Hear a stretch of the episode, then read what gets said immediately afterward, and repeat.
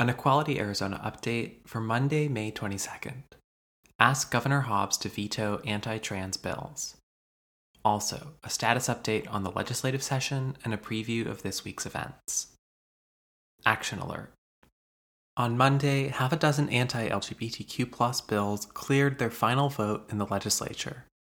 Among these was S B ten oh one, the first bill of the session, which threatens to rob trans and non-binary kids of life-saving affirmation and support.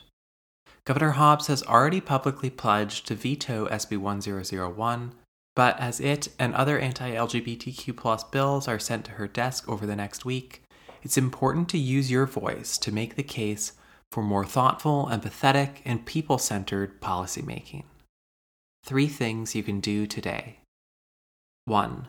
Call Governor Hobbs at six oh two, five four two, four three three one to thank her for being an ally and to ask her to veto all anti-L G B T Q plus bills, including S B ten oh one and S B ten forty, an anti-trans bathroom ban. two. Share this post to social media, or write your own post, to let your friends and followers know that anti-trans bills are not normal and definitely not okay. three. Talk with your friends and family about what's happening in the legislature. One of the biggest harms these bills create is to turn queer and trans people into a subject of popular debate, so it's important to intervene in those conversations to remind people that we're people, too. Civic advocacy. With the state budget wrapped up, the legislature met last Monday for a marathon floor session, voting on well over one hundred bills in a single day. While in other years it might have been typical to adjourn sine die, meaning a vote to end the session until next year, unless called back for a special session by the governor, the legislature voted instead to adjourn until June twelfth. It's likely that they'll use this time to negotiate outstanding concerns, and then move the final products of those negotiations quickly upon their return next month. The biggest procedural advantage this decision gives Republican leadership in the legislature is that they won't have to rely on the governor to call special sessions on any topics they might want to address. Among the many bills that received floor votes on Monday was every remaining anti-L G B T Q plus bill introduced this year. Check out last week's update for a full rundown. That'll be the most recent episode in the updates feed. Nearly all of those bills passed, including pronoun and bathroom bans for trans kids at school, and four different drag panic bills. Notably, S B thirteen twenty-three and S B sixteen ninety-four, two bills sponsored by Senator Hoffman, which threatened teachers and banned inclusive policies, respectively, failed, with Representative Cook voting against both. A problematic internet privacy bill, S B fifteen oh three, failed to even receive a vote despite being scheduled with the rest. Political power. Coming off of a major victory for their voter education and get out the vote work in Tempe, it's a great moment to celebrate our friends at Arizona A A N H P I for equity. Their vision. This is a quote from their website. "We envision an Asian American, Native Hawaiian, and Pacific Islander A A N H P I community that is working together to shape its future as a part of the broader racial justice movement and advance our community towards a common purpose of well-being for all." How to support A Z A A N H P I for equity. First, make a donation. Community power building needs direct support.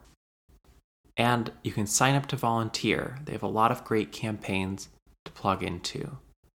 There's a link in the show notes, and their website is A A N H P I dot org. Media and events. We've got three great events coming up this week before we head into Pride Month, and there's a little something for everyone, from conversations with experts to fitness with friends to designing your own model legislation. If you've been waiting for the right moment to get involved in queer community organizing, this is your week.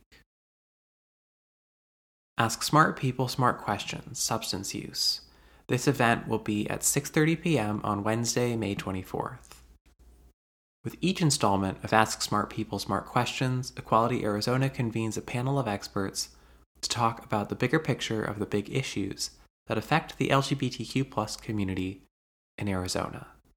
With L G B T Q plus people more likely to experience mental health issues, homelessness, and harassment, our community reports rates of substance use and abuse at roughly twice that of the overall adult population. Over the course of an hour, we'll cover four big questions about substance use and policy solutions, with the goal of adding important context to the conversation. Join us for this event at the Tempe Library Ironwood Classroom. Queer people fit, walking, running.